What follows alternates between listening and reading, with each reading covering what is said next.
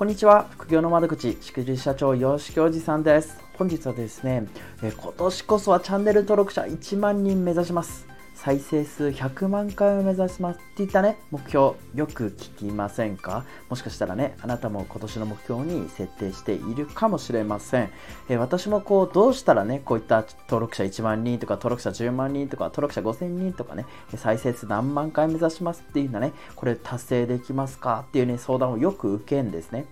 で確かに YouTube で登録者1万人っていうのがね、いけば、ある程度影響力がつきますよね。でそれによってやりたいこと、売りたい商品、集客など、有利に働くことは間違いないんですよ。だから1万人行きたいよねとか、できた2万人、3万人、10万人って増やしていきたいよねっていうふうにね、えー、思うことはとても素晴らしいと思いますし、よく YouTube のことね、見ているなというふうに感じます。でただですね、上記のような登録者1万人とか、何万回再生っていう目標を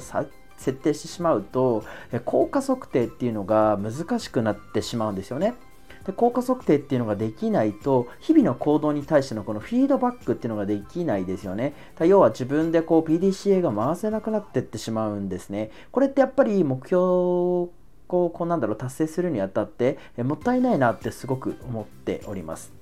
はい、でこの年末年始にかけて、えっと、5名がですね私の YouTube コンサルにお申し込みくださいました。で私はですねコンサルで一番最初の初回面談でなりたい未来とか夢とか目標っていうのをね必ず聞いてるんですよ。はい、でやっぱりその中で YouTube ね登録者何万人目指しますっていったね目標が出てくることがあります、はい、でもちろんその目標自体は悪いことではありませんと、はい、でもちろんぜひ達成していただきたいので、えー、頑張りましょうねっていうふうにねいいんですよはい、でもちろんいいんですけどやっぱりこう目標っていうのは達成してこう初めて目標と言えるかなというふうに私は思っているんですよね。はい。で、じゃあ登録者1万人っていうのを目標にしてしまったっていうのは、これ、なんていうんだろう、外的要因じゃないですか。自分ではどうしようもできないことですよね。もしかしたら動画1本か5本上げただけで1万人いってしまう人もいるかもしれないですし、100本アップしても1000人にしかいかない人っていう場合もあるわけですよね。そんな登録者の違いっていうのがもう現れてきしまうんですよ。だからどうしてもこの行動レベルの KPI に落とし込むことができないんですよね。うん、なので、もし登録者っていうのを目標値に設定するのであれば、必ずその前の段階の目標っていうのもセットで考えるようにしてほしい。セットでくっつけて目標を設定してほしいなというふうに思っております。で営業で例えるんであれば、例えば今月3件の新規制約を獲得しますっていうようなね、目標を立てたとしましょう。はい。で、新規制約3件ですので、まあ、例えばじゃあクロージング10件いかなきゃダメだよねっていうね、えー、データがあったとして、で、じゃあクロージング10件行くためには問い合わせは50件来てほしいよねと。じゃ問い合わせ50件来るためには、じゃあアポを350件取らなきゃいけないよね、みたいな、こういった行動レベルまでに落とした目標っていうのを必ずセットでつけてほしいんですよ。で、今、新規制約、クロージング、問い合わせ、アポっていうね、ふうにありました。もしかしたらもうちょっといくつか段階があるかもしれないんですけど、これってクロージング10件いくのってあなたの行動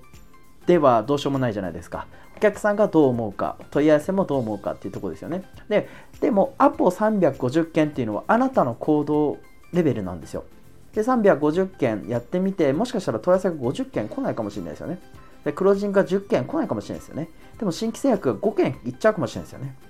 うん、でそういうふうにあればここの変数っていうのを確かめて調整していくっていうのが形になっていくんで PDCA って話しやすいんですよ。なんで必ず行動レベルに落とした目標っていうのをくっつけてほしいなというふうに思います。これが目標達成において非常に重要なポイントなんですよということですね。はい。でもし今後 YouTube をやっていきたい TikTok とか SNS をやってフォロワーを増やしたいと思ってる方がいました。でね、そういった方々やっぱ登録者何万人、フォロワー数何万人っていうふうにね、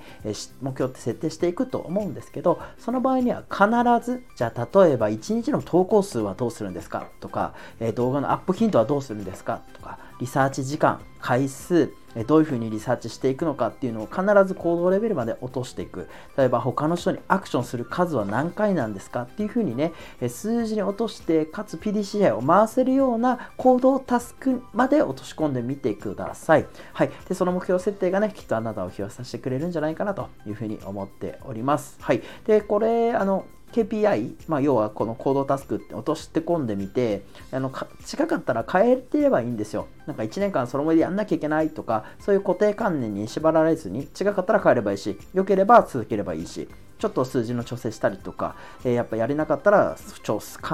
調整していく、うん、そういったことの柔軟にやっていくことによってあなたの目標っていうのはどんどん近づいていきますよね。で PDCA をガツガツガツガツ回していく。このやっぱり結局行動量っていうのが大事になってきます。でこれ YouTube もそうですから